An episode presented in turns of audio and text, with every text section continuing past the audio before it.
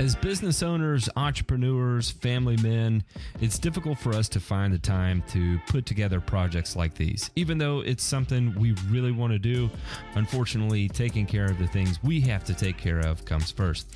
However, because of viewer support for people like you, we're able to continue doing this. Please consider joining our Patreon and supporting the Burn and Return podcast.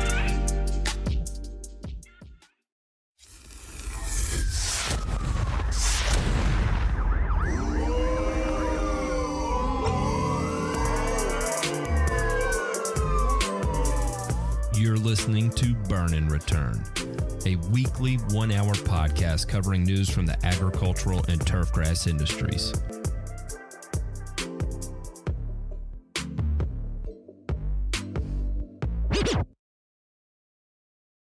With the DJ scratch, that means we are live. How the hell is everybody doing? Welcome to another episode of uh, what is this? Burn and Return. uh, burn and Return. I'm sorry, I'm out there. Um, uh, my name is Matt. Sometimes I go by the Grass Factor Martin. I was I, there was something that I was looking up that I wanted to send to you guys, and I was trying to do that in the midst of of all of this as well too, and it just it was coming out terrible. Um, I just Anyway, thought Spinal Tap found all the acid. That's that's it that, like, it all did, and it, it left me all at one time, and uh, and it was it was really really intense there for a second. The uh, the kaleidoscope visual effects just always seem to linger real randomly from time to time. All right, I'm back. Ah, ah. Um, hey, if trick. y'all are listening for the first time, uh, just so you know, you can listen to this on podcast too, uh, whether it's Spotify or Apple or uh, whatever your flavor is. Uh, and the and the people that are like, man, it's it's long to sit and watch a video. I get it. I get it. Listen to it in podcast form. It's on all your favorite podcast apps. I am making a more concerted effort. I'm trying to get this switched over to Spotify for podcasters. Uh, we had been using Podbean. I had been banned from Spotify. Um, it, it was a it was a mass reporting event that took place a couple years ago, and uh, I got banned from Spotify. And then uh, on a, on a whim, my wife uh, pod, my wife just hit the number one podcast in the country of Japan. By the way, uh, with her podcast All Day America, which Damn. was uh, it was pretty pretty shocking uh, to to watch watch that go from zero to hundred real fast. um, but anyway, she uses it, and I was like, for shits and giggles, because it's so much more intuitive than Podbean, a lot more flexibility, and and being able to uh, manipulate episodes and stuff to to to make the content more approachable for people that don't want to sit and uh, watch a three hour video. I get it, or a two hour video.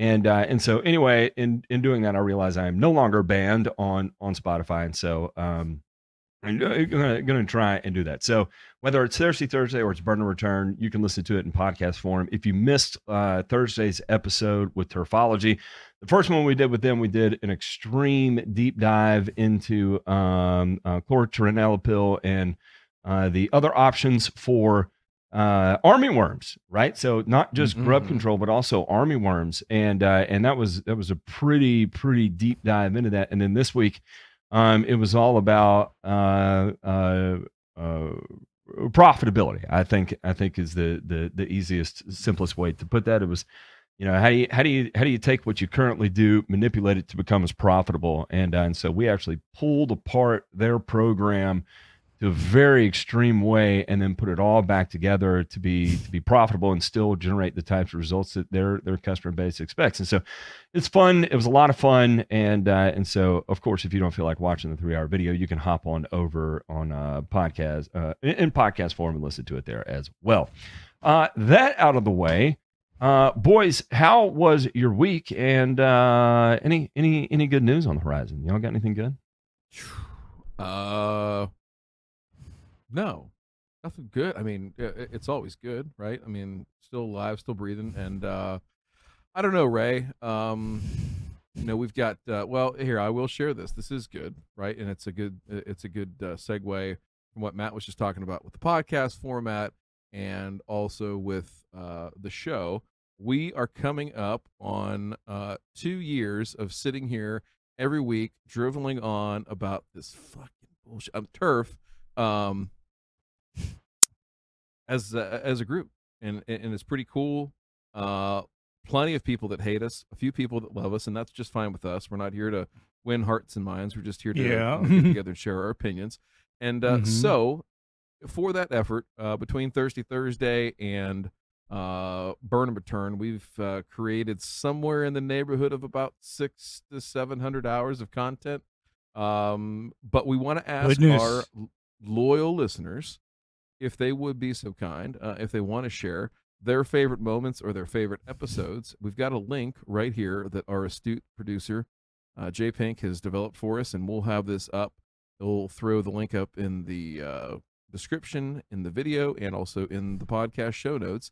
And you can go on there, and for our episode, our upcoming episode number 69, uh, that will be here in about three weeks, uh, we will run these down. We'll chop up if, uh, what, what we can, and uh, you know we'll have a little bit of fun with it. You know, two years, pretty cool. A lot of guests, a lot of great conversation, and some weird ass headlines. And uh, Ray, are you ready for the headlines?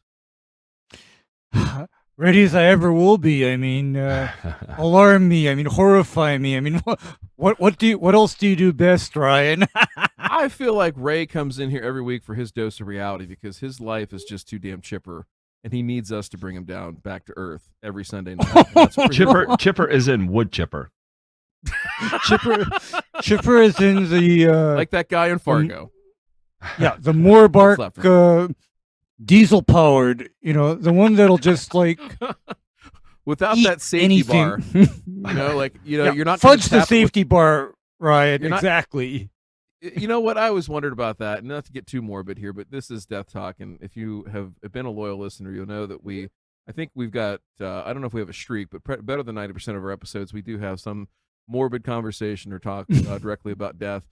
Listen, you, has the safety bar on the chipper hurt more people than it's helped? I mean, do you think how many people that hit the safety bar would have rather Mhm. just gone all the way through and forgot about everything forever?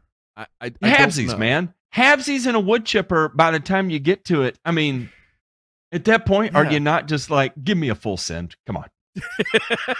Take me, yeah, Lord. it, it it it's it's uh it's just reminding me of this uh you know some bad stuff that I've seen. Not human, of course, but you know I've seen some not so good What? things. what the fuck are we talking about?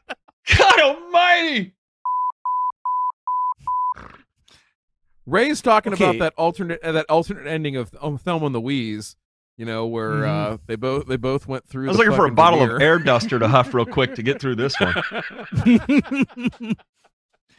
But seriously- Oh my God, Ray. I see. Anybody, That anybody got a nanogram bar- scale for the Fentanyl? Yeah. I do actually. Back here. You know, the just, just use the monument scoop. Ooh.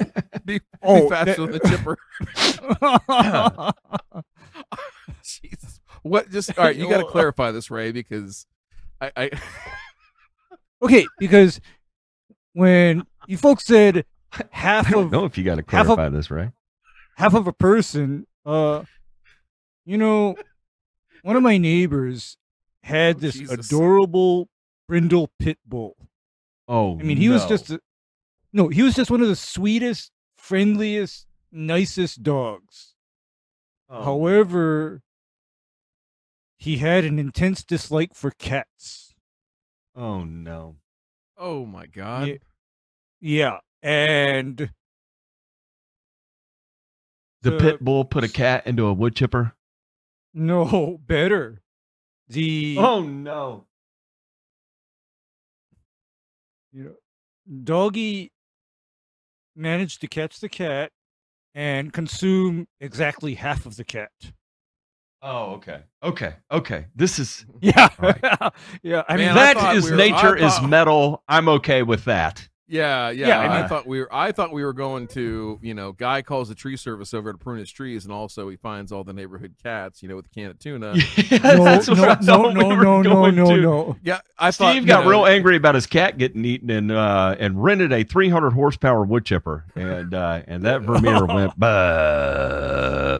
Nope, nope, no, nothing like Really? that. But it, it's it's just when you said half, I thought, oh no, that so so reminds me of uh, Cain and uh, what he did to that cat. oh, Really? Yeah, uh, that is- oh, man. Na- nature we is gonna- metal. Literally. Nature, no, nature is brutal. Nature is brutal. I mean, Yeah. that's uh, that's fact of life. But then, yeah, I mean, that's just uh, when you So said are- half. so I are- thought So are wood chippers. Well, I was going to say, Just a listen, mind- uh, all, all, my all mind this, went the, there. he- the headline, yeah, my mind went there too, and the headlines will be a lot better than uh, hearing about a Vermeer eating a pussy. All right, let's go to those headlines.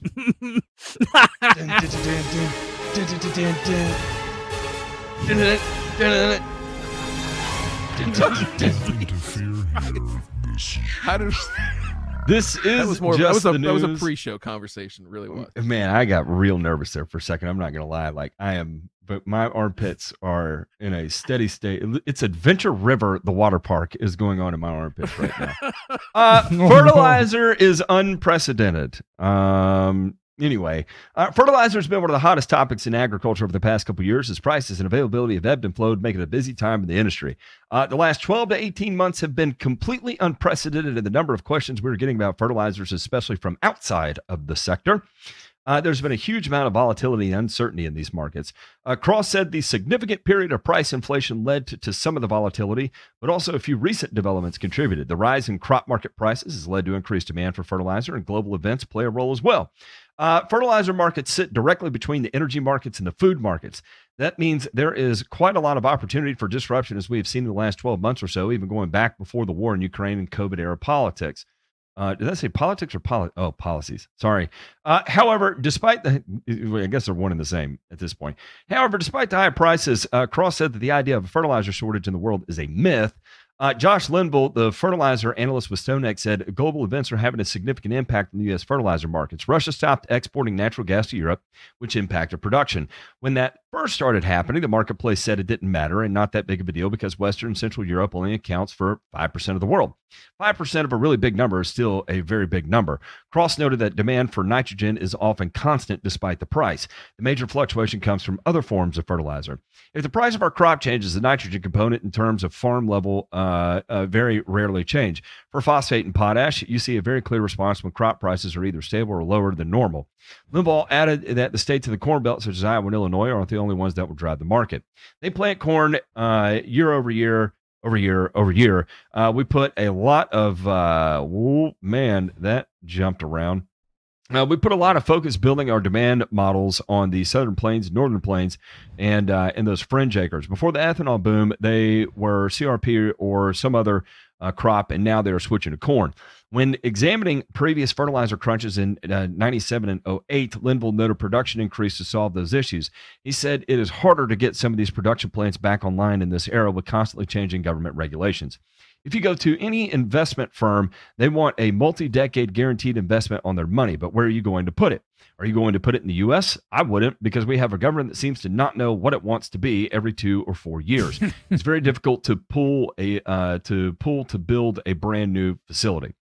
And uh, and it ends there. And uh, I, if if you can't see this right, then you are. Uh, I- I'm going to call you a dumbass.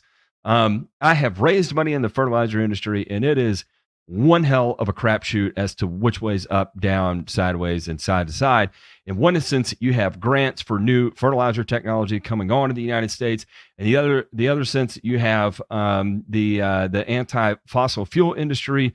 Uh, you know, where even during campaign terms, it's you know there will be no more drilling in the United States. However, we're approving uh, drilling uh, to resume in uh, in Venezuela, and then ah, we're gonna we're gonna go ahead and open one up in Alaska too. So when it says, and I'm not I'm not trying to make this a left right uh, political thing, but what the the point is is that the government does not seem to know what it wants to be every two to four years. That's exactly what's going on. The rhetoric that you're hearing on both sides is creating a lot of uncertainty, and it makes people not really want to put money in this because they don't see a lot of stability or long term play on it. Now, I will say this is that with the current rhetoric that we are hearing, is that um, w- one of the things I do know is that there are going to be a shit ton of organic plants coming online in the next two years. And when I say a shit ton, way more than the market can support. And so, uh, I'm here to sit back and watch. And it's one of those things where, you know, you, you find yourself moving away from fertilizer and you count your blessings because when you start looking at the size, scope,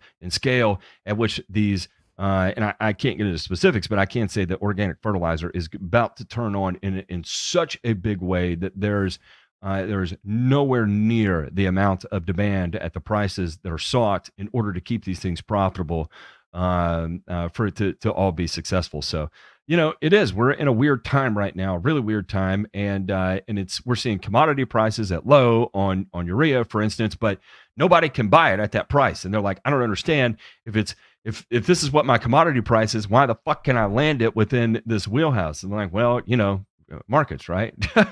so, but no, it doesn't make sense. I don't understand. If it's trading at 350, why the hell am I landing it at 650? It doesn't make any sense or you're you trying to find it on the spot market, right? And everybody's holding inventory from when it was 750 and they're trying to unload it at 650 and you can get it to your door at 800 and you're like, "Damn it, I don't get it." And that's why that's why, you know, typically commodity traders are not actually dealing in the brokering or fertilizer, they're just trading commodities like they do stocks, right?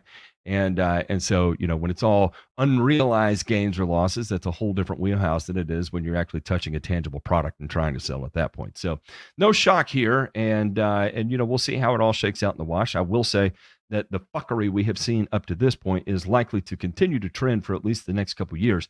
Um, and does, does that mean we're not going to see softening in prices? Hell no. We'll definitely see softening in prices. It's just the volatility that we're seeing behind it is unprecedented, and uh, and I think it will continue to be volatile. Uh, that any uh, uh, catalyst to move one way or the other, we are going to see big swings in those directions, whatever that may be. Um, yeah, y'all have anything else to add to that? No, jump into that next article because it talks a little bit Let's- about. Let's what do we were- this. Yeah. Oh, I, I- that's right. I forgot this one was coming up next, and I was actually You're good. Yes, I was intending to segue into this. Uh, why are some ag retailers sitting on high fertilizer prices, making sense of disparity right now? Uh, uh, even though fertilizer and herbicide prices continue to fall, uh, there are signs that decline could, could continue in the spring. Now, the issue is the number of agricultural retailers sitting on high priced inputs, which are often passed on to farmers. Uh, a year ago, they were all climbing out of the out of the wazoo, uh, especially with the with the Ukraine war. And then all of a sudden, 87% of retailers experienced difficulty sourcing inputs in 2022. Of those, 85% had trouble with herbicide availability, 38% had difficulty sourcing fertilizer. The biggest issue was securing enough glyphosate, with 100% of respondents reporting issues with that particular chemistry. 69% reported difficulty sourcing glufosinate. Yeah, Australia got wrecked in that whole deal. Uh, a year later, the story has dramatically changed. Active ingredients are flowing freely from China. Declining natural gas prices are leading to less expensive fertilizer. Um, however, what you're seeing is uh, wholesale Midwest pricing is some of the nitrogen products down 20% since the start of the year. This is really a function of inventory, but also the natural gas price in Europe creating a less worst case scenario, as well as potentially some of the big buyers sitting out in the market to kind of get a little bit of clarity. Uh, he says there's been less of a fall on the phosphate side, but it's still in the double digits. Taylor expects further downside of that market in the coming weeks. The potash market price decline has been more pronounced with a 20% fall in Midwest potash prices on the retail level. Uh, with the sudden shift to prices, it creates a difficult scenario for those retailers sitting on fertilizer prices that are at a much higher level than what is posted today. What this very often means is that kind of overplayed cliche who wants to catch the falling knife as the market's coming down? The independent people within that value chain, the farmer, the retailer, the distributor, they don't necessarily want to be taking hold of inventory that they might not then necessarily be able to get the value out of and that they paid for ostensibly. Taylor thinks there's been a front loading of the price decline with some fertilizer prices looking at a 30% drop since November. You've seen an early fall off in the price, and I think this has just added a little bit more fear. On the nitrogen side, it has just been steeper than a lot of people have thought, and uh, and this has been a function, I would say, primarily the weather components and the supply of natural gas in Europe. There's not uh, necessarily anything that anyone can do to legislate for these kinds of weather forecasts or changing in the landscape. Uh, so it goes on to talk about, yeah, you know, basically some people bought as it was fi- falling and it's just continued to fall. And now they're holding urea that was at, we'll say, $800 a ton. And now it's at $400 a ton. And they're like, fuck, what do I do with it? And unfortunately, they still got to sell it for whatever they can get out of it, right? Hope that makes sense. Well, and I think the point to highlight there is that turf markets are in exactly the same position, right? So you're seeing a lot of articles coming out now about, you know, uh, commodity prices are falling and raw material prices falling, all that kind of stuff. But, right, a lot of these retailers are holding on to stuff that is vastly what looks like overpriced, right? In the in the common uh, vernacular of okay, hey, we see all these articles, everything like that, but uh, I don't think you're going to see these correct, and I think that's what they're saying is that it's producers right now, right? Uh, that it's in their hands to get uh, these lower price raw materials in, start producing product and selling that back, you know, to uh, retailers, and ultimately, you know, realizing whatever savings is actually, you know, the slack that's in the market, right? So, the the moral of the story here is Ray. I don't think we're going to see uh, anything like this in the turf market to respond to commodity prices anytime in the near future. No. I, I don't expect it to. It, it's a matter of because we have enough inventory of material on, on the market that was put on the market at the higher price. Sorry, everybody's going to have to eat a bag of dicks.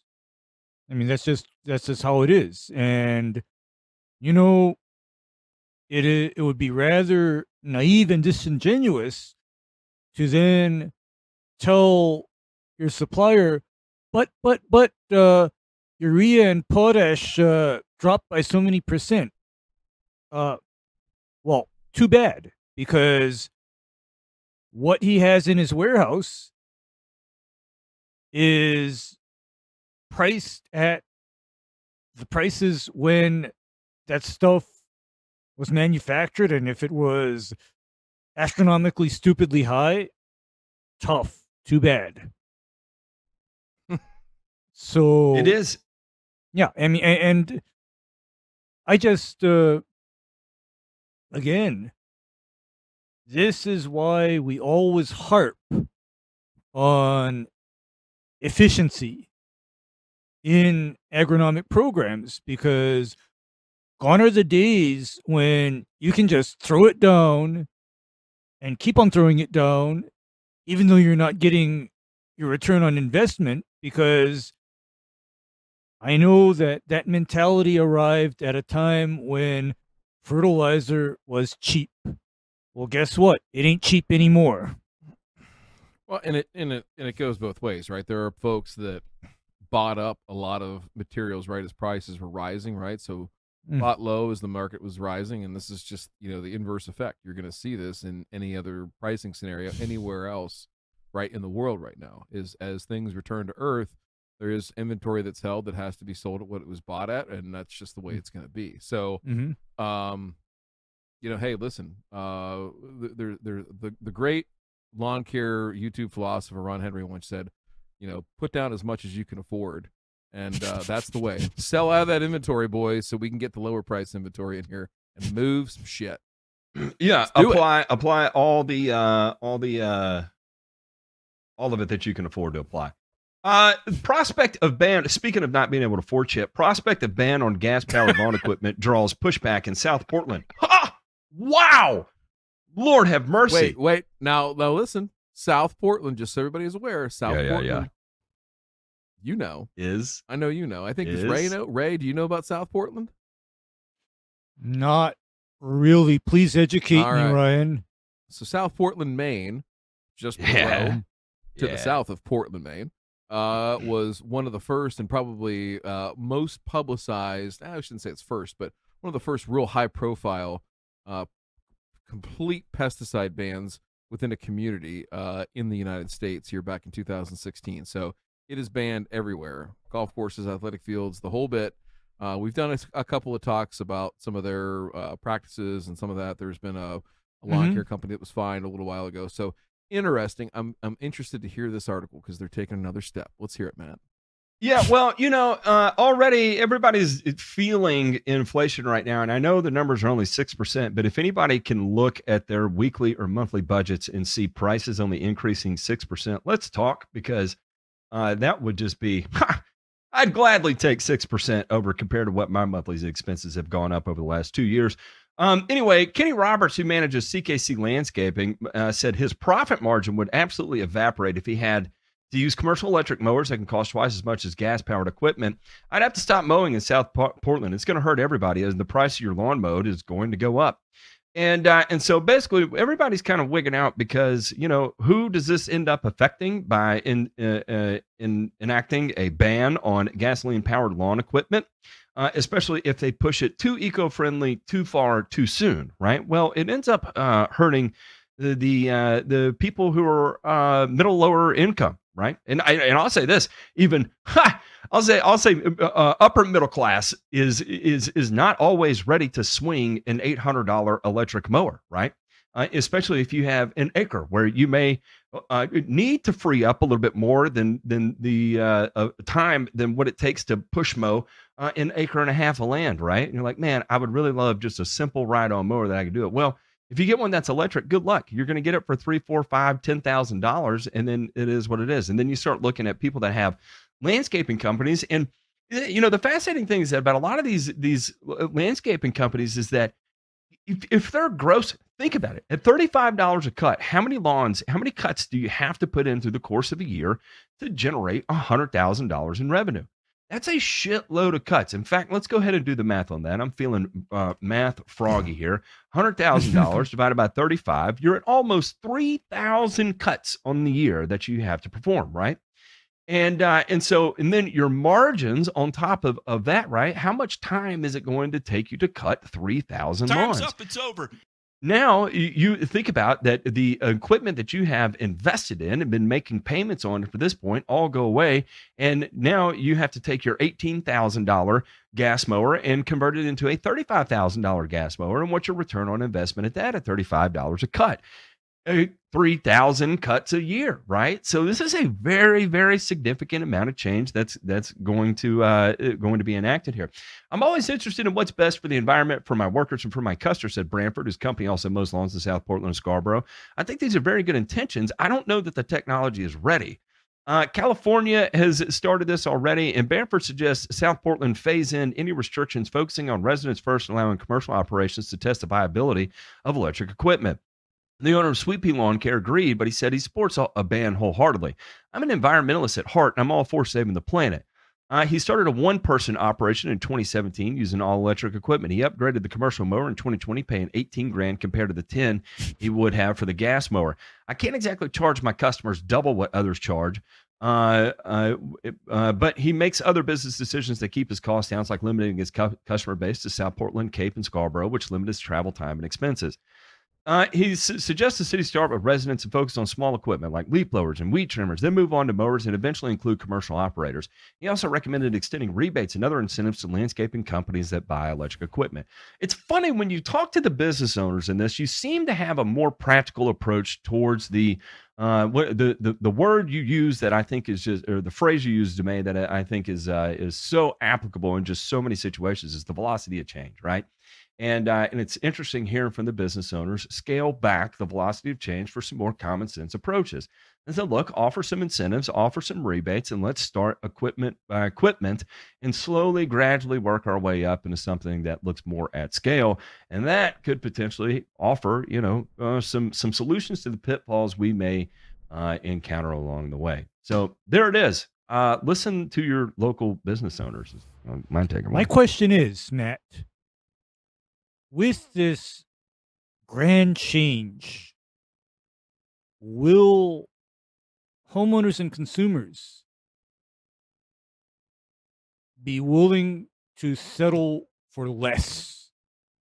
I, I, know, I- even that, I, if you if you start with just enacting this in the in the residential market, right? How many people are going to go? Out, how many people have cash right now to go out and drop No, five hundred dollars, four hundred dollars on no. I, I'm on a I'm not even talking about the on equipment. an equipment set? No, I'm not even talking about the equipment. What I'm talking about is the prospect of their properties, their homes, no longer being as kept up. You know, I mean, because you take away all of this equipment designed to quickly and efficiently maintain all of these properties, something's got to give. And what's going to give is unmowed lawns and a lot more trash and debris and leaves on the ground. I mean, how is that going to square with the homeowners themselves? And I think, and I'm guessing that somebody or some people, the light bulb went off in their head and they realized no more mowers, no more blowers. My property is going to look like shit. Okay? Well, My property's going to look like shit. I mean, I mean, is is I it? I, I still say uh, my invitation to all of these environmental extremists is okay, you get your fucking ass out there with the rake and with the grass clippers and you do what you expect other people to do. Go do it. Show me. Seriously r- real talk and and Demay, i know you're you're a bit more uh uh op- optimistic in these types of conversations uh and and and it's i really have no opinion either way but i can just say purely from a consumer standpoint under no fucking circumstance am i going to allocate $500 to electric lawn maintenance equipment right now. Not a chance if I have a spare $500 right now, I'm going to put it towards my kids' education fund or something else because I'm just, I'm not going to do it. And if it's an all out ban, guess what? I'm going to be the weirdo out there in the middle of the night with a halogen light fucking doing it with my gas powered equipment. and if someone calls the law on me, then I'm going to bark at whoever shows up and tell them to get off my fucking lawn. I'm, I'm just not going to allocate that capital right now. It's too much, it, there's too much economic uncertainty. And I don't feel confident enough about what things are going to look at over the next 5 10 15 years. And uh, you know it's like like for instance uh, you know you know again in my opinion right now and this is just purely my opinion cash is king and i would rather sit on more of it than less of it right now. Regardless of what laws or regulations are enacted at the at the consumer level. Yeah. And I would go even I would go even one step further, Matt, in that should I be faced with something like this, Matt? You know what uh, I would invest in? Concrete. All the Well, grass, all the trees. environmentally friendly No, no, all the grass, all the trees, all the crap, all of that is gone. No more vegetation. Okay? no more. Because the expectation at the end of the day is that properties be clean. That's the expectation. And especially in, you know, my market, my area, that is the expectation. So it's interesting how as politically correct Hawaii is, there has never been any successful moves towards getting rid of gas powered equipment here. Give me give me the the optimistic approach here Demay. what are, what are we mm-hmm. overlooking I mean, I, I don't know what I, I, I really I, I think again it's the unintended consequences. We've talked about this all the time with with bands. There's always somebody that's left in a lurch, and I I'm in agreement with with you that the the velocity of change needs to slow down a little bit, allow some time for people to drop, incentivize the behavior that you want to see. Right? You know, just don't have some unfunded mandate that says that well you've got to do this or else. Right?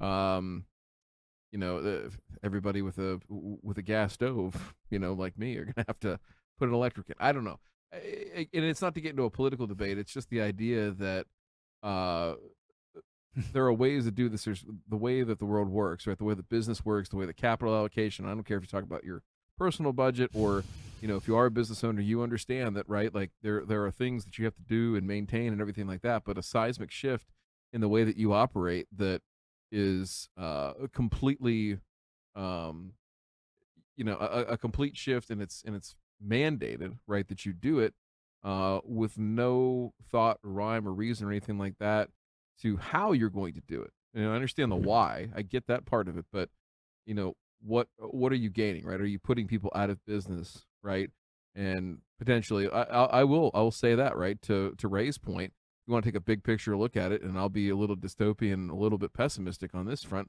is how many people just throw their hands up you know from a professional sense and just say fuck it i'm out like i'm not doing that Yeah. You know, I'm and out I now now. you're know I with- know people that sold their businesses in in with the with the COVID lockdown in states that had more extreme lockdowns literally sold their businesses and moved to other states. And it's not one. I know multiple people that fled the northeast moved down south and uh, are sitting on their NDA and they're ready to go again. In fact, they're working in other companies and they're talking about how great it is to be exposed to uh, the, the culture of the South and learn from it and uh, and then to be able to partner with someone else and, and do it all over again right? And they're excited to do it because it's a it's a completely different market it's a completely different field than what they were accustomed to and if the government gonna, is going to put them out of business then they're going to redo it better the way they wanted to originally Yeah. You see, what I also foresee happening is the states that go into this. Okay, first of all, there was COVID and the flight from those sta- from the states that were overzealous about COVID. Well, you know what I foresee, Matt? I foresee a lot of people getting the bloody hell out of states that pull something like that because I told you guys too the second that Hawaii successfully passes anything that resembles a total pesticide ban, then I am definitely gone. I'm out of here. it's it, that's it. you- I think it comes down uh, the the the, fun, the fundamental question that has to be asked at the end of the day is that is is a ban really the appropriate approach? I don't know. I, I Mhm. don't. I don't think so. I think the market could do a better job at determining that. Right? It's South Portland.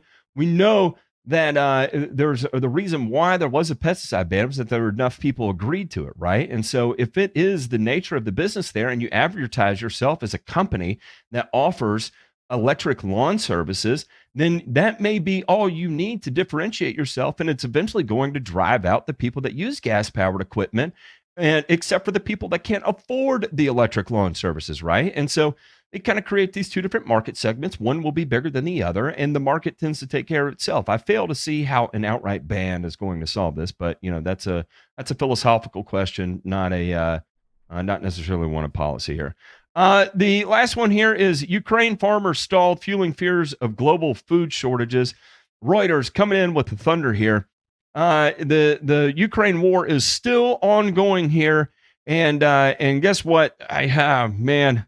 Uh, Oh, yeah, yeah. Uh, a national wheat harvest on which millions in the developing world would depend uh, is uh, is struggling because they can't feed these crops soon. Far fewer of the so-called tillers will sprout. Uh, the wheat was planted last autumn, which, after a brief growing period, fell dormant for the winter. Before the grain returns to life, however, farmers typically spread fertilizer that encourages growth, but they are short of fertilizer as well as pesticides and herbicides. And uh, should this fail, you know, again, we talked about this last year, and we're seeing it again. Um, and and here's the other thing: is that I, I have y'all been paying attention to what's been going on with people that grew wheat this year in the in the U.S. in the wheat growing regions? Not a good year for wheat at all. Um, Yeah. especially, and this is this is even weirder. And we'll have to cover this for another day. In fact, this may be like a full Thirsty Thursday deep dive.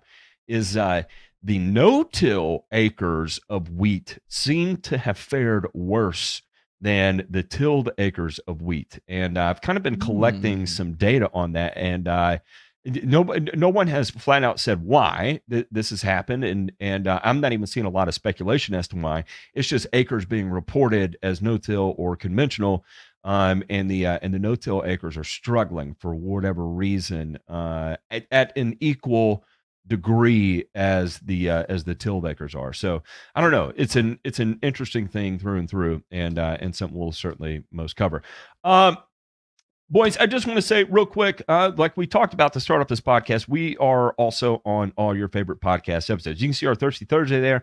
You can see all of our Burn and Return episodes wherever you like to listen to podcasts, whether it's Spotify, Apple, Google, whoever, whatever. Uh, check it out because it's an easy way to uh, throw it into the headphones while you're out spraying lawns or firing up the battery powered sprayer or whatever it is, however you get it done, and uh, and and and tune in right along while we spew the different things that we have to spew about. Because you know, as as silly as we can be, I promise that there's a lot of uh, of of, um, of uh, valuable information that we're going to be putting out there as well too.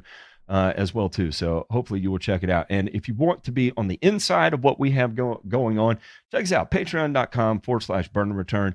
Uh, that's where if you want to interact with Ryan, if you want to interact with Ray, if you want to interact with me, uh, with me, uh, hop on over there. And then not only that, we have a community of people that are just like you, that are super into this, and uh, and they give a shit, and they they give a shit about uh, all the things that you do, and you you will be stunned.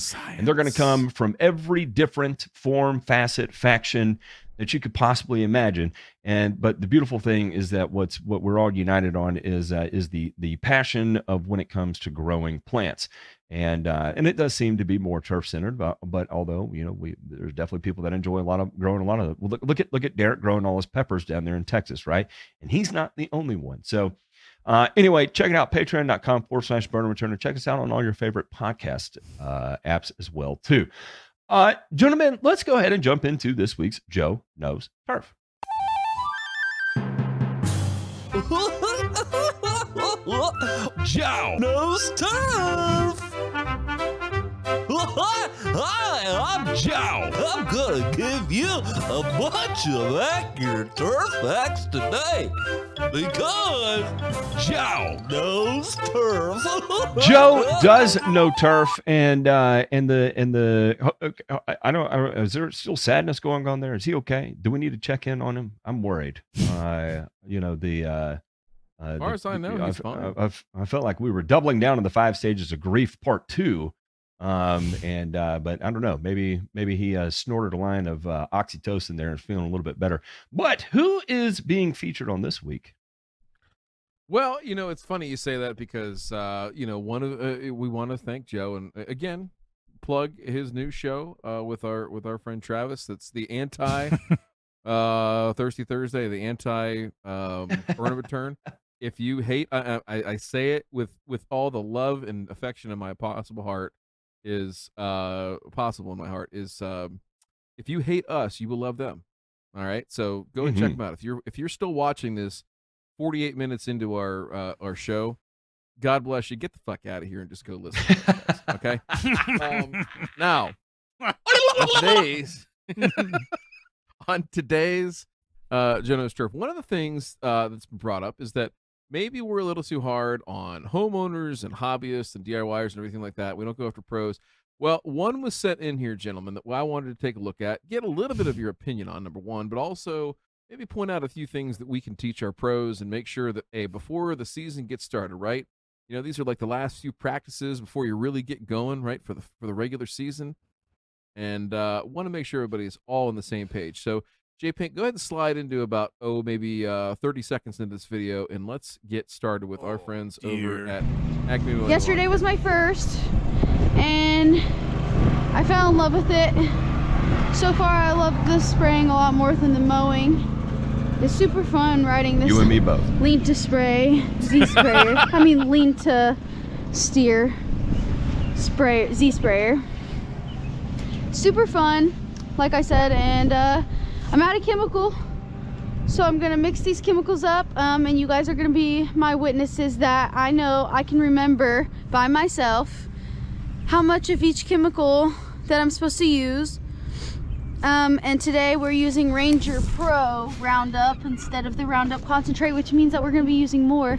Because if we were using Roundup Concentrate for the 20 gallon sprayer, we would be using 40 ounces of the Whoa. Roundup Concentrate. But since it's Ranger Pro, we're gonna use 64 ounces. Pause. So I'm gonna Is that two quarts an to let you- acre? Just to let you know, uh, the these folks are in Oklahoma City area in the general vicinity. Yeah. Mhm. Okay. So here we go. Doing doing it two quarts per acre on dormant Bermuda grass uh, in in OKC. Okay. set you guys up, and you guys are gonna watch me fill my sprayer up. All right, buddy.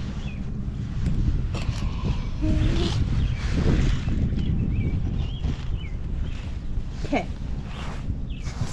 First things first. Okay. We're gonna use a little bit of the first thing we use is we mix them up first, actually, and then we use the Resolute, and we use For diamine, for those of you scoring at home. 24 ounces of this.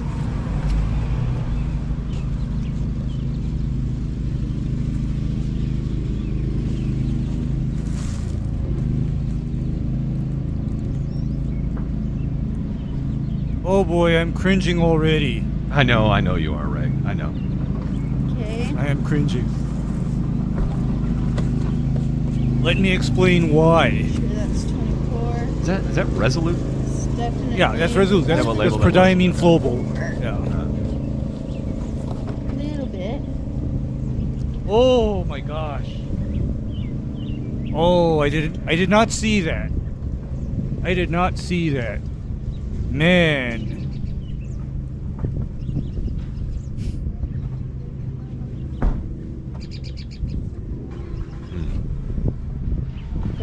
Perfect. No. So Not perfect after we get at done all. using the rain uh, Resolute, 24 ounces of Resolute. This is all for a 20 gallon sprayer. So after these What is 24 what is your rate per acre on your 20 gallon sprayer? pour it in here. The answer is Z spray. Mm-hmm. Oh, please pour right into that. Yeah. Don't flush it. Please don't flush it. Okay. After the 24 ounces of Resolute, we Yes. 64 ounces of Strike 3. That's right. And we, we are making the assumption, that we are assuming here. We are assuming the sprays 20 gallons to the acre because that's what it said in the manual. Yeah, to calibrated. And there is certainly no variation between these at all. It is a heavy two and a half. Careful. Here. Oh man, I was puckered beehole there for a second.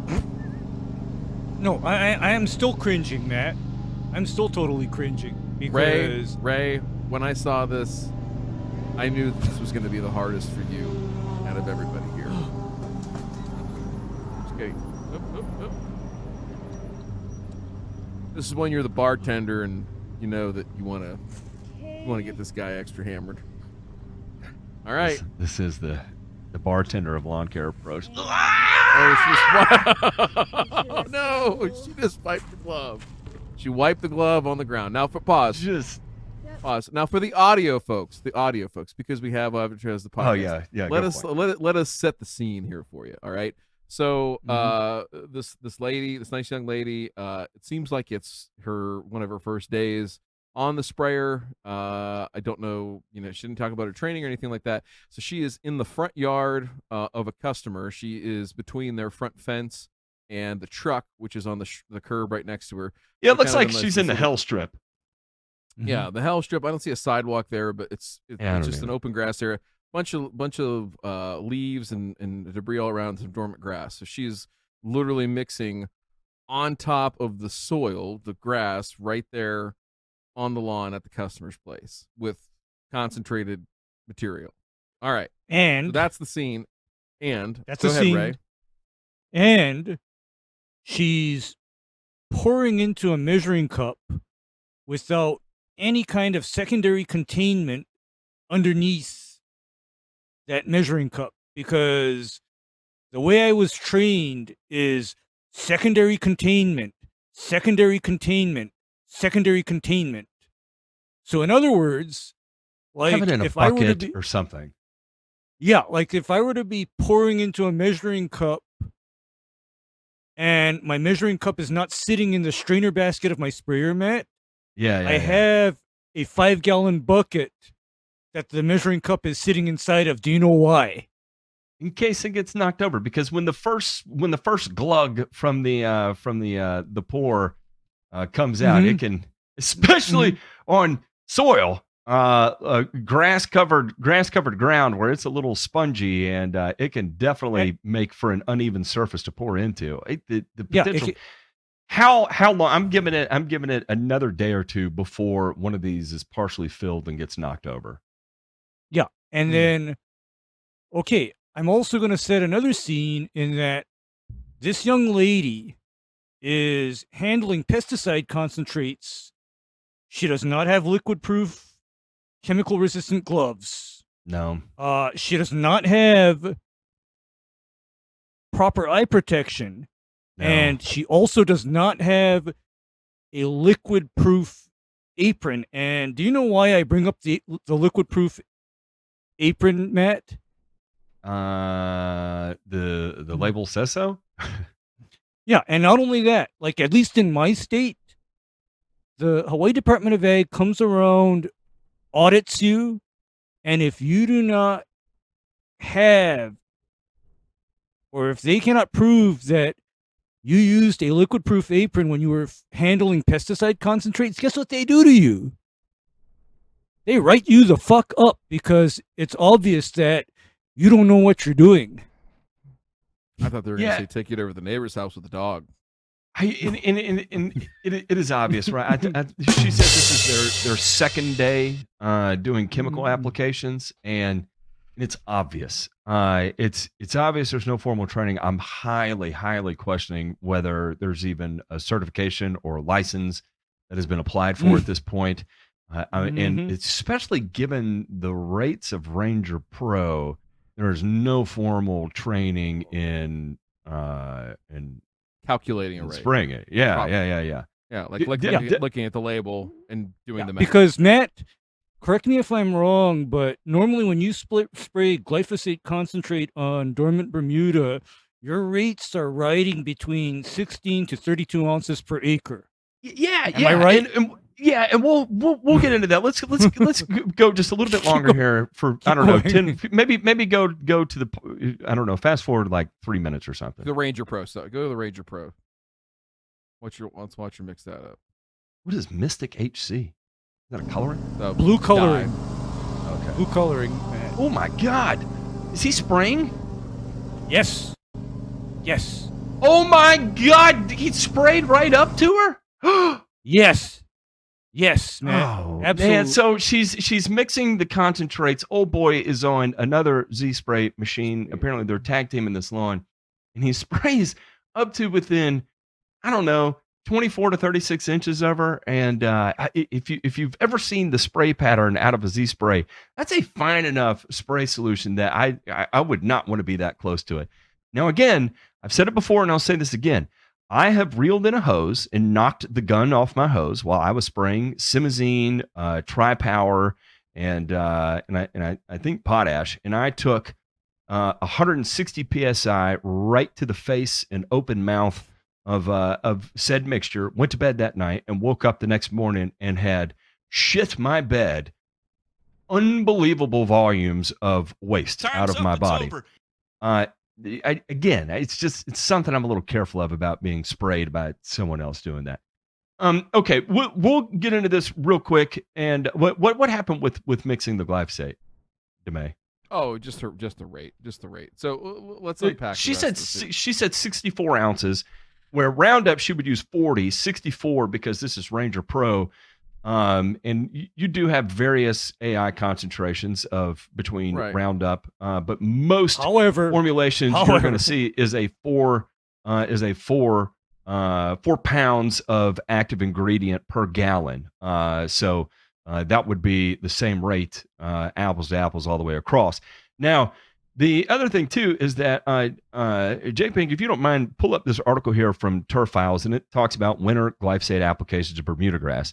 And uh, and it talks about using one pint per acre on dormant Bermuda grass. But one of the things they did, if you go down a little ways, they talk about spraying greened up Tifway Bermuda grass. This is going to be partially greened up. And what you see is nine days and 24 days after treatment, the delay onset it has on the green up at various rates, right? Of going from eight ounces uh, all the way up to 32 ounces versus the control, right? And you do see a pretty significant knockback as you move up to 32 ounces per acre. Now, at 64 ounces per acre, that's going to be even more exaggerated. And I will say this at 64 ounces per acre, uh, even on dormant Bermuda grass, it is, it's, you, you know it. Uh, it is not going to green up. Uh, it, well, it, it will eventually, but it is going to be a significantly delayed green up it's going to be and, late, uh, isn't it? and it will it will give you a puckered asshole factor when you're driving down the neighborhood and everybody has green grass and your lawn is not and you're like what in the holy fuck did i do now my question is is where did these rates come from if i had to guess these rates came from the supplier of said uh, uh Chemical, yeah. materials. said yeah, the chemical distributor, right? And I would say even more so, the person they bought that Z spray from, whichever whichever distributor that was, uh, is is who also sold them the chemical, who's also gave them the rates per chemical, and also told them what the mix concentrations were to go in said sprayer that they bought from them as well. And I highly, highly, highly doubt that machine has been calibrated since it was purchased, as that is typically the more technical aspect of machine ownership.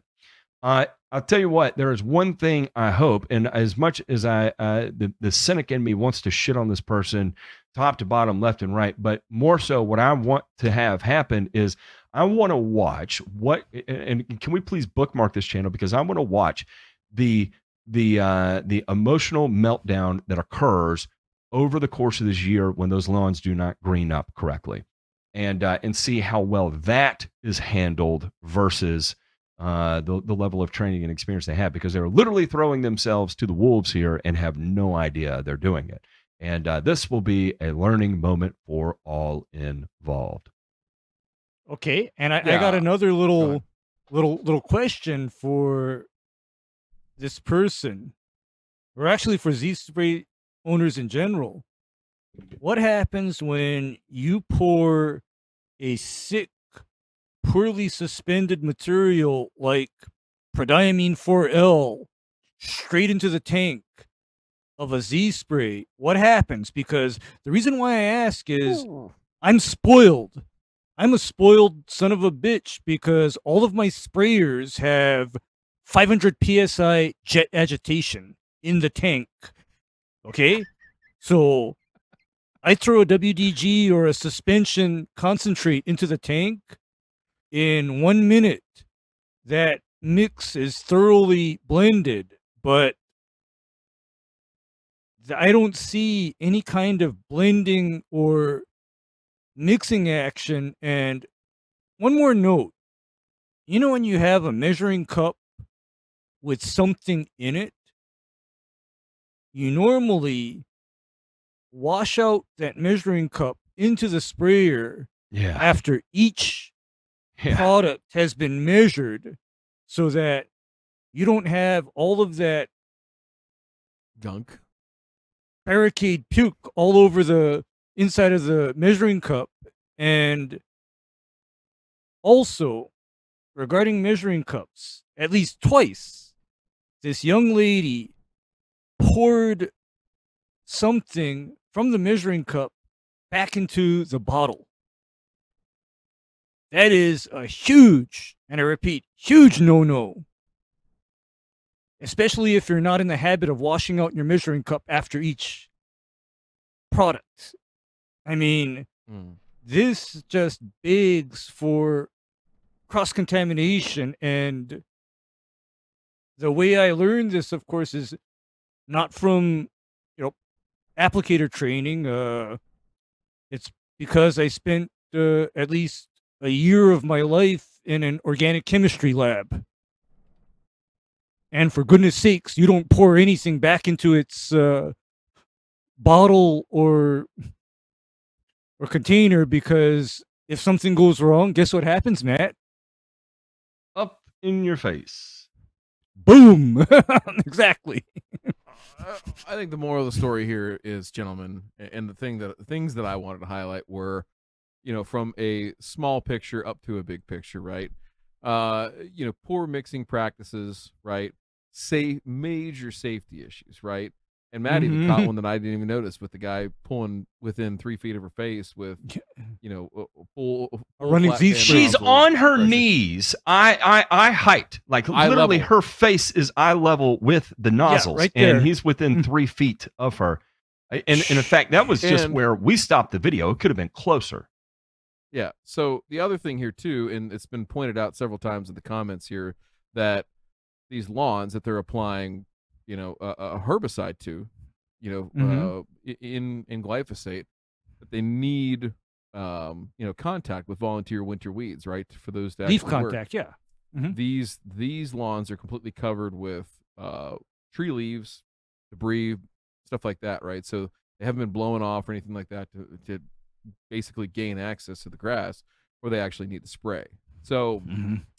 just a lot of practices, right? And I think the, the moral of the story here, folks, is I don't care if you're a, a, a one man band. It's okay to review this stuff. I don't care if you have 20 employees or anything in between, but you have got got to have a training program, and you have to make sure that, that you should do spot checks. That you should make sure that these policies and these procedures are being adhered to because there's too much at stake, right? There's too much at stake to make sure that this goes right. And boy, howdy, we just watched an 11 minute video and there was so much that could have gone wrong and god knows what happened outside of that so i'm not going to rag on these people i'm using them as an example uh, of of getting your shit together and doing a good job and hey maybe if these people want to learn more than happy to help them out come on the show come talk to us uh wait matt did you hear that Yeah. That's the bus starting up we're going to take their ass to school the old That's a cheese big ass wagon. diesel. Yep. The loser, the loser cruiser, as it was known. Didn't have a car, you had to ride the loser cruiser. All right. Let's jump into There it is. speaking of speaking of loser cruisers, how about those burns?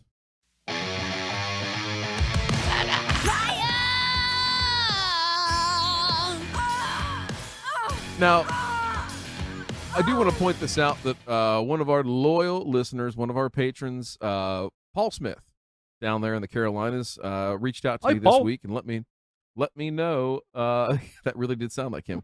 Um, that uh, he was actually Sheilaed this past week, although it was a sweet eighty-some year old woman that backed into him. Uh, right, it was not some uh, hot milf, you know, with a scorching case of herpes like Sheila uh, that that rear-ended him. So you know what, Paul, I hope everything works out for you well. Hopefully, uh, your Sheila does not end up on our soundtrack. We'll just say that. Be her wheezing and looking for her uh, portable nebulizer, something like that. I don't know. All right, uh, going into the burns here, gentlemen. This isn't necessarily an article. Uh, JP, go ahead and pull up the link, and I want to talk a little bit about uh, something. We're going back to the state of Maine, back to uh, the the the place, the Fortress of Solitude, for again one of our loyal listeners in uh, Jesse Bousquet, his uh, his favorite place on earth, I think, or one of anyway. So uh, what's going on up there right now is uh, they passed this law last year that is requiring uh, all of their uh, pesticides to be registered in a different way this year. That causes um, vendors for all the things that are trade secret. And Matt can talk a little bit about this too, about how the confidential statement of formula works in most uh, cases with fertilizers and things like that. However, they're asking these uh, companies now to list out all of the things. So there's nothing that can be trade secret now with these because they are looking for PFAS and they're looking for other chemicals that are in these uh, formulations, right, that could potentially be hazardous. And as a result, right now, uh, we've got several major chemical manufacturers that are choosing not to register their products. And gentlemen, if would you believe if I would tell you that uh, names like Syngenta, Corteva, Mhm. Dow, Loveland, and PBI Gordon all have a deadline to register of Tuesday at the end of business. And if they don't, then their pesticides cannot be sold. Uh, any any pesticides that are taken and bought by distributors uh, after the 21st of this month will not be allowed to be sold. They'll be able to sell out of their inventory that they have left in stock, and then after that, nothing for the remainder of the year. So, in effect, a couple things are happening here. Uh, the other part of this bill too is that adjuvants now have to be labeled as pesticides, meaning you have to do the exact same thing, right, to report all of your ingredients and go through the same labeling process, whether it's a wetting agent, uh, a spreader sticker, anything like that. That normally under under most state circumstances you wouldn't have to do that for those items, right? So they've raised the bar, and in effect, uh, with the PFAS thing, have basically kind of done a backdoor ban on pesticides here, gentlemen. So without doing it and preempting it like what, you know, we talked about a little bit here with, you know, Portland and some of the other places that have just outright banned it, they've kind of taken an end run around to say, well, listen, we're going to raise the bar so high that even Syngenta, ChemChina, right? And everybody else is like, nope, fuck it, we're out. Not doing it. Don't care. Yeah. That's a big, big deal. So again, no article or anything like that. This is all coming from uh, industry sources and folks that uh, I know over there and friends of friends. Just trying to highlight some of the things that are going on. And again, uh, I think the scary part here, gentlemen, is that this is very much a blueprint of what might take place in other locations. So be wary. And I don't know. I'm I'm honestly not sure at this juncture what we can do about it. Yeah, and, and the only thing I'll say about this is that I, because I have no idea how this is going to shake out. This is going to be something to keep an eye on because it's the first time it's being enacted, right? So it's just we'll have to watch and see. Uh, but I can say that from a product formulation standpoint, a lot of the things that you're keeping secret has to do with how you get something to stay together. Whether it's a liquid, how do you get it to remain in total solution? Or if it's suspension, how do you keep the material in that uh, uh, uh, fully suspended? Or if it's a granular, how do you keep that granule to hold together? Is it naturally binding, or are you adding adding an inert binder to go along with it?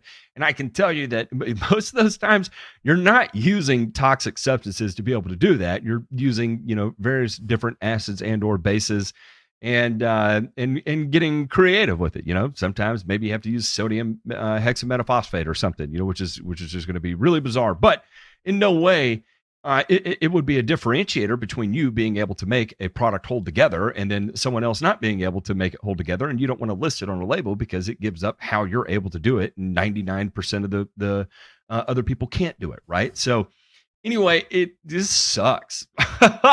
it absolutely sucks. Uh, uh, so I, again, it, I will keep an eye on it. I have a feeling that we are going to see a major, major exodus from, uh, uh, from from Maine, and you know mm, how that plays out. I don't know. I'll keep an eye on it. That is for sure.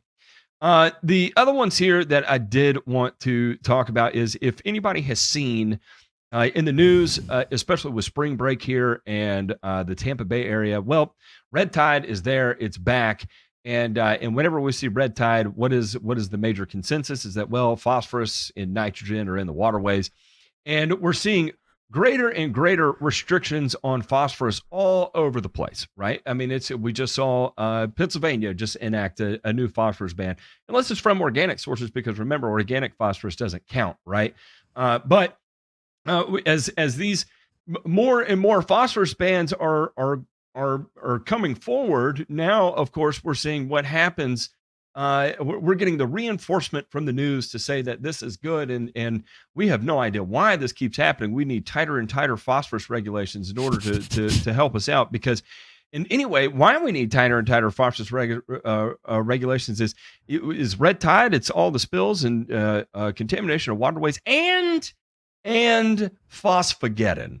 We have phosphogeddon on, and this this shows up in the news every I don't know year, I guess, where uh, what is it that in 30 years we're going to run out of phosphorus, right? That is that is the the the typical consensus that we see here, and it may not even be five uh, 30 years. Sometimes it's two years, sometimes it's seven years, sometimes it's 99 years. But the, the, all in all, phosphorus is a finite resource, and we're going to run out of it. Well, the, the crazy thing is, is that we also recycle a metric shit ton of phosphorus and uh, and so and I think Ray can attest to this is that uh, you know we we are not going to run out of phosphorus anytime soon, um, especially given the tighter and tighter regulations we're seeing on it, right? And so yeah, rock phosphate reserves are drying up. We're going down. We're fucked. We're going to run out of phosphorus and. We need phosphorus. All the humans on, in the world, we need phosphorus to live, but we're going to regulate the holy out of it so so we can we can end the the dead zones Matt, and all this. Yeah. I have an idea as to where a lot of that phosphorus and nitrates are coming from. In- uh, from Mother Florida. Jones. Oh, where's that? No. No. You see, Florida has a lot of sugarcane, fruits, and vegetables Uh huh. growing. And the Florida Environmental Department is not exactly crawled up their asses about what they do versus how they harass and scrutinize turf managers in Florida. Yep. You know, I mean, it's kind of interesting in that I kind of understand the other side of the grower mentality in that they are going to do whatever they think they got to do to get as much yield as they can out of that acre of land. Okay? They're going to do it. And if that means feeding heavy, guess what, Matt? They're going to feed heavy.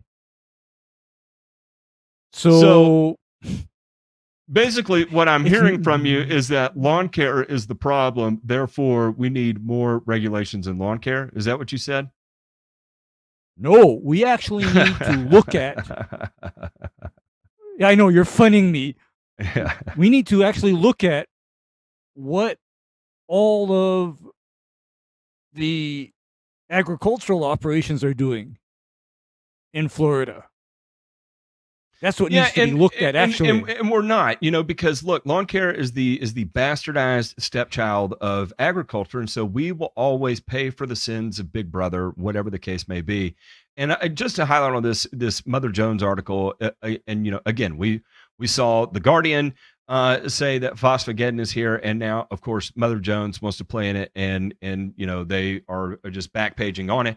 And in fact, if you type in phosphogeddon in uh, uh, uh, Google right now, you'll just see it over and over and over and over, and and you can go back years and years and years of the same repeat uh, showing up all over the place. Look, as you start getting into six, if you go to page like 227,000, you'll see it probably from like 20, 22 years ago. They're probably saying the same thing, right? And uh, so it is what it is. Just be out there when you hear it. Understand that, um, that you know, look, there is some validity, uh, hundred percent validity that we do need to be extremely careful and cognizant and uh, uh, specific with our approach of phosphorus.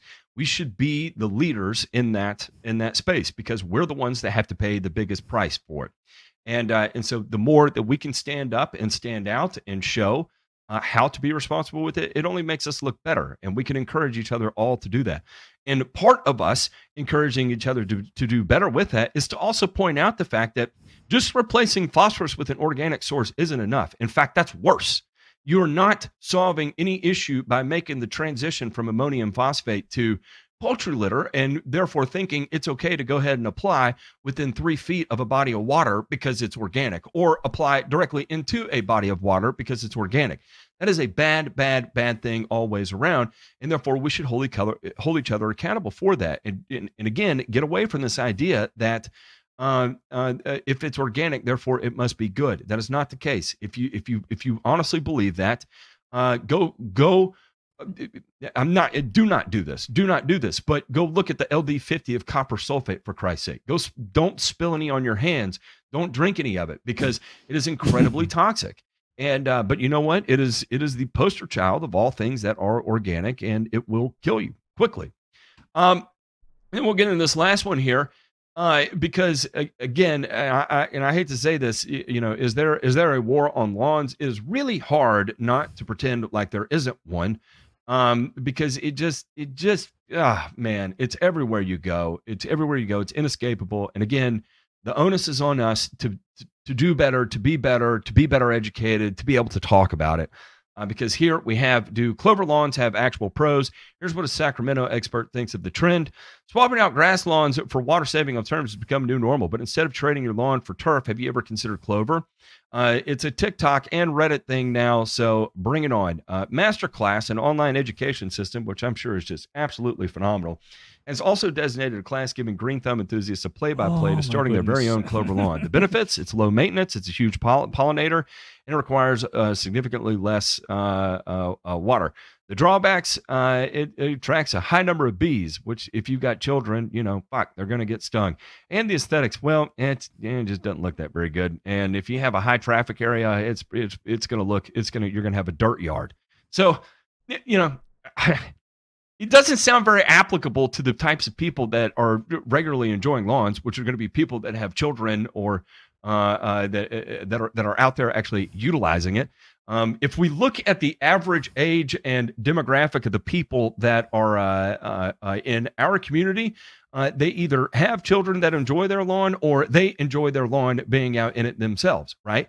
And uh, and it's funny, we're all in kind of that same age range, and we like to do things outdoors.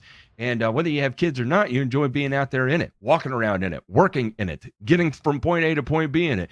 Maybe you like to play uh, the uh, the old cornhole out there in it, or whatever the case may be. The point is, is that it serves function as well as uh, as well as aesthetic, right? And uh, but uh, you know, if if you want to try clover lawn, by all means, I'm not going to shit on you for it. That's fine.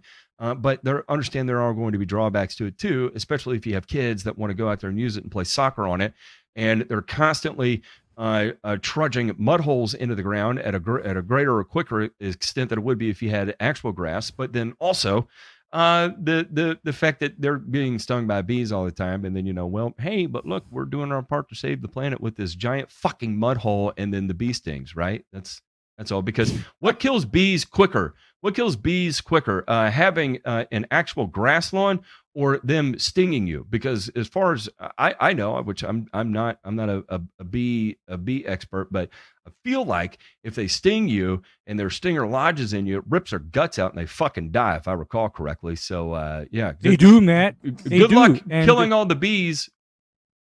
And I have one more little thought on this is that unfortunately, I I know that a significant number of the population is violently allergic to bee stings. And this is not just a childhood thing. Oh yeah, carrying that. I know adult. Yeah, I, I know. I mean, these people, if they get stung by a bee under any circumstance, uh, you're going to end up jamming the EpiPen in their leg, and you're going to be feeding them Benadryl until the ambulance comes. Don't ask me how I know. Okay, don't ask me how Uh-huh. I know that. Uh, we we are uh, way over time, so we're going to go ahead and jump into this week's returns. La la la la la la la la la la la la la la la la la la la la I'm back. Demae, Demae, take take this one too, please. Oh, The- sure. The, Keanu, the Keanu, Keanu Reeves, The what? the Keanu Reeves. Uh, uh, Oh, return you here. want me to do that one? Oh, sure. Oh, Yeah, oh, are you please. above reading that? Is that no, because this is oh. all right? I'll this read it. perfect for you. Like, all right, here we go. So, scientists named a fungicide after Keanu Reeves because it's extremely effective at killing, just like his character. Like John Wick, new hmm. compounds discovered by scientists are effective killers. But instead of killing bad guys, they kill fungi. Researchers at Leibniz uh, Institute for Natural Product Research and Infection Biology in Germany found certain bacteria naturally contained compounds effective at killing fungi that affects plants and humans. Scientists named them Keanumycins A, B, and C after the actor Keanu Reeves. The three Keanumycins, lipopep- lipopeptides and bacteria of Pseudomonas genus, commonly found in soil and water, were isolated by scientists who tested their deadly properties. They found the compounds got rid of amoebas and fungi. Uh, lipo- lipopeptides kill so efficiently that we name them after Keanu Reeves because he too is an extremely deadly in his roles. The study's main author, Sebastian Götze, uh, in a in a press release. Scientists released their findings in the Journal of American Chemical Society in January. Uh, let's see here. Uh, so they talk about some of the things that uh, the they're effective in killing, which is uh, gray mold rot, which is uh, really really impactful on wine grapes and strawberries. Uh, so they're trying to use that. They're also uh, trying to find out what they might be able to do uh, in crops and other crops here to target and be a little bit more precise with these particular keanumycins. So, gentlemen, My uh, my favorite, my favorite though, is its ability at treating the human pathogenic fungus responsible for the Sheila infection, also known as the yeast infection. Kudos, Okay. kudos to Kudos- Keanu Reeves for not just killing people, but yeast infections.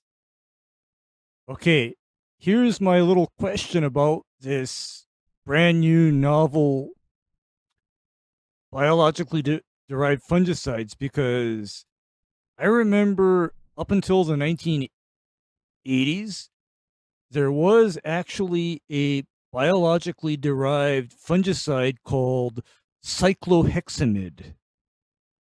And do you know what the problem with cycloheximide was? I, I don't. That shit will kill you. Okay, it was a very it was a very effective fungicide for leaf spot and rust and brown patch on turf grass, for example. But my God, the LD50 on that stuff was single digit. And so, of course, naturally, with safer products uh, coming around, uh, that got quietly yanked from the market and nobody missed it. It- so, I- just because it's naturally derived doesn't mean it's necessarily better. yeah, hundred percent. Yeah, Yeah. There, I was gonna say there, there there's a lot of work, and I think it'll be cool to watch this all evolve. Uh, you know, naming it after your favorite movie character. I mean, there's a lot of history in uh, But but and uh, also astronomy and stuff like that. Like, but Mhm. I Yeah. don't know. Yeah. wizard. Yeah, just because it's natural. Because there is an antifungal antibiotic in current use right now called amphotericin B. And that too, it works on otherwise untreatable fungal infections in humans. However, I guess a couple milligrams too much and you just killed the patient. Well, uh, if you're if you're uh, a fan of death, boy, we have left nothing uh, for you to desire with this episode. We had wood chippers uh, and uh, and and uh, antifungal medications that will end you really quick. But I think the one thing that is shocking to everyone, and and I I, I saw this Times article, and it was uh, it was actually pretty pretty high up there on a on a couple news sites. The Dutch pro farmer party sweeps elections, upsetting the status quo. And if you have not followed what's going on over there, this is you know you have the the the nitrogen reduction and and repurposing of of uh, of family farms, you know, being uh, uh, acclimated and redistributed amongst the the populace, and all kinds of strange things that are that are taking place in and around the Netherlands right now in regards to farming. And this is where you saw videos coming out of uh, of of ranchers and other uh, uh, animal animal raisers with with truckloads full of manure sludge and just spraying it into the atmosphere at at the uh, the the pro uh, pro government people that are interested in passing this, and it was one of the most phenomenal things I had ever seen as far as a farmer uprising. Whether you agree with them or not, you have to you have to admire the set of of testicular fortitude it took to do something like that. And uh, I hope they are investing in that Keanu Reeves fungicide because whatever whatever yeast infections may be showing up after spraying with that much manure is, is you're going to need all the pseudomonas that you can get. Uh, a small pro farmers party swept provincial elections in the Netherlands to become the biggest in the Senate by channeling wide dissatisfaction with the Dutch government and sharp challenge to Prime Minister Mark Rutte's a- administration. The results put the party, the Farmer Citizen Movement, which has fewer than 11,000 members, according to its website, on track to become a major player in a government body that approves or rejects legislation that comes out of the House of Representatives. Some Dutch voters said they viewed the party's success as a victory against the country's elites as well as the government. They said it showed support for the preservation of rural life in the Netherlands and the farming economy in particular. Though voters from all parts of the country, including suburban areas, supported the party. But the victory could make it difficult for Mr. Rutte's government to pass a strict law to cut nitrogen emissions in the Netherlands by 50% by 2030 to fight climate change and place it in line with the European Union requirements to preserve nature reserves. The Prime Minister's party, which does not have a majority in the Senate or the House, needs a coalition vote to pass laws. The Pro Farmers Party, known by its Dutch acronym BBB, opposes the plan, saying it could imperil uh, farmers' operations in the country renowned for its agricultural industry.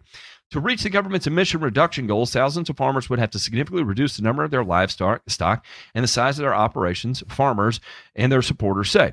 Uh, if they cannot help meet the government's target, they may have to close down their operations altogether.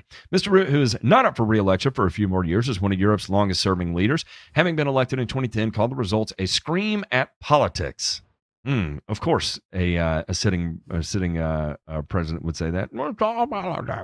Anyway, it goes on to say uh, they already couldn't ignore us, but now they definitely can. It's one thing to be sprayed in the face with a uh, truck full of manure. It's another thing for them to actually be voted into uh, political participation here. Uh, I'm pleasantly surprised. Uh, as farmers, we felt abandoned by the political society.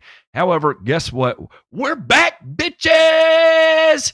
And uh, and so anyway, it will be interesting to see how all this plays out. This is going to go on my uh, things I did not expect to have happen bingo card, and uh, will be pretty cool to watch how it plays out. Now, my question Right. is is that what we see here.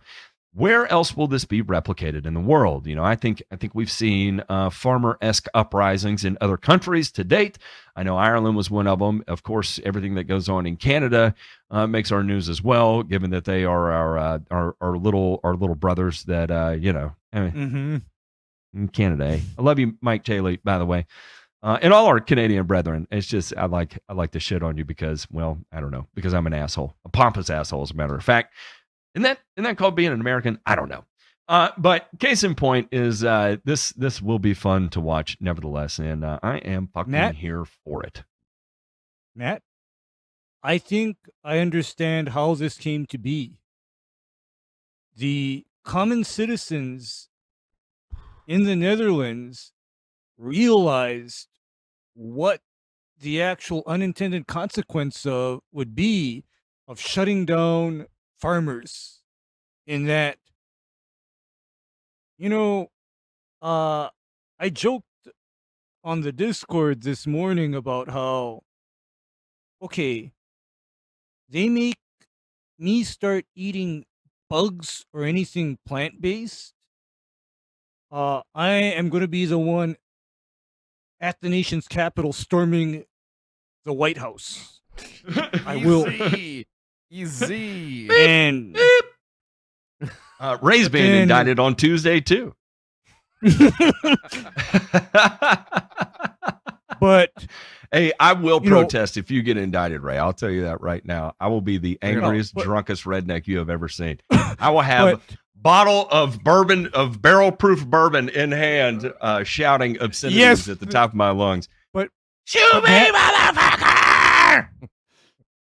But- yes. the whole point is is that can you imagine your average Dutch citizen being told, okay, no more cheese, no more butter, no more milk. It's all gone. Well, because we have that bugs for the- that, Ray. So it, it doesn't matter. No, you know, Um, can you can you imagine can you imagine that? I mean, because that is I think what actually happened, Matt, is people came to realize you shut down you shut up, down farmers over. like this. Your our grocery store shelves are going to be bare, and whatever is there, you know, remaining is going to be ridiculously and obscenely expensive.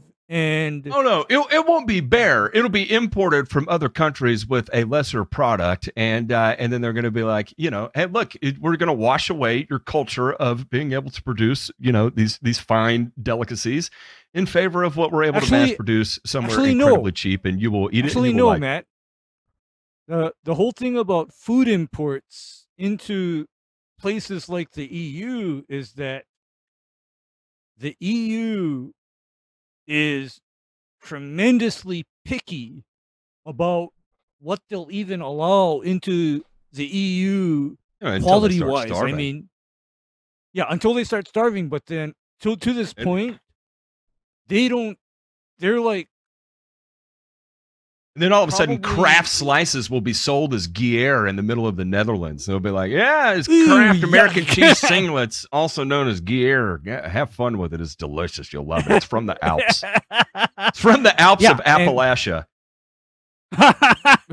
well, and and you know, funny you should joke about that because something like a Kraft singles product is literally not admissible into the EU because of what's in it.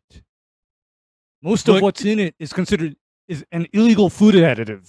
The- what what I think is fascinating about this is that this is a group of people who said, "I will not participate in the facade of the lesser of two evils. We will get involved and we will make a difference." Right. And uh, Mhm. and I and I think that's inspiring for anyone who looks at whatever political climate is in front of them and say, "I disagree with this and I disagree with that. I I agree with some of this. I agree with some of that." and not being suckered into thinking, well, then I just have to choose from the lesser of two evils, right?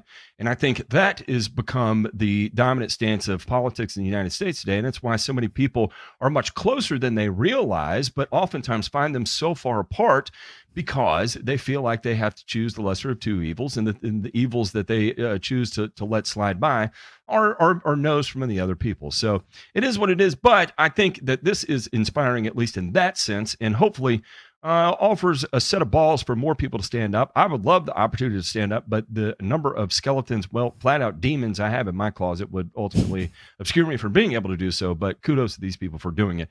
Uh, real quick, let's check out this week's mailbag. You've got mail. We do have mail, and this one is from Greg M. Greg M says, uh, uh, is Let's Go Carbon Pro G Soil Optimixer worth the money and effort to use? Yes, you should second mortgage your house and continue to apply. Uh, and Reverse I say that mortgage it, facetiously. reverse mortgage it. Reverse mortgage it, as a matter of fact. Reverse mortgage your your your family's houses too. And uh, Mhm. and what is that? A twenty two percent loan on your HELOC right now? Get four of them because Yeah. fuck it, you need Mhm. that much Carbon Pro G to go down. Look, we've talked about this a dozen times on the show. We had a Joe Knows Turf specific to this. And he, here's the thing: is that if you if you want to get into this wide world, there's a couple of questions that you need to ask. Uh, ask ask you know the the uh, uh, pyrolysis temperature, the residence time, the uh, uh, the biomass, uh, the the uh, the composition of the compost that it was co-composted with. How do all of those affect your specific soil conditions? And if you can point out the positives that affects yours, not just because it's in the bag, but I'm talking about those individual uh, variations and how they affect your soil composition, will tell you whether or not it's worth the, the, the money to use. Here's the thing: is that there's so much secrecy when it goes to to what actually is made up in that in that whole thing, is that you'll never be able to find that answer. And until there's an overwhelming amount of transparency, so that way you can start to apply apples to apples of what makes sense to you and what doesn't make sense to you.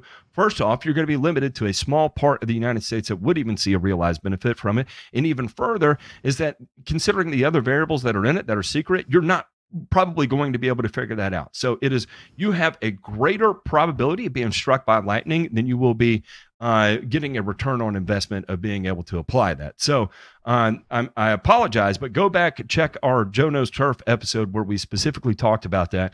And uh, and and what I would do is uh, is just walk away from it because again, you're applying pounds of something to affect a furrow slice of soil that ultimately is millions of pounds. And at that type of, of rate of inclusion, you're probably not going to figure it out. There's other ways that you can use biochar to manipulate soil characteristics, and I'm not going to get into this uh, here and now. Uh, uh, you, you, no, I, I misstated that. There's probably no way that you're going to be able to apply biochar in a way that will have a meaning impact on soil characteristics. There's ways that you can use biochar to manipulate nutrient availability or even probably not even nutrient availability but nutrient release characteristics and uh, and and that is in and of itself a whole nother shit show that has nothing to do with carbon pro g and uh, and so uh, your your your your safest bet your highest degree of probability by like 99.99 uh, uh, 9999 to the power of pi uh, of of of having good results with it is is to the negative. So uh, good good good good riddance. All right, that is going to wrap up our episode for today. We're going to head over to the show after the show to let our patrons choose this week's episode. Don't forget, we're in podcast form on all your favorite podcast players. We love y'all. We'll see you on Thursday where we have Dan, the motherfucking lawn man, coming on, and he's going to play ball with us down in SoFlo. And I'm sure we'll get an active lesson in St. Augustine, Heat, uh, South Florida, Cuba, and uh, all things that are good in the world. Love y'all. Bye.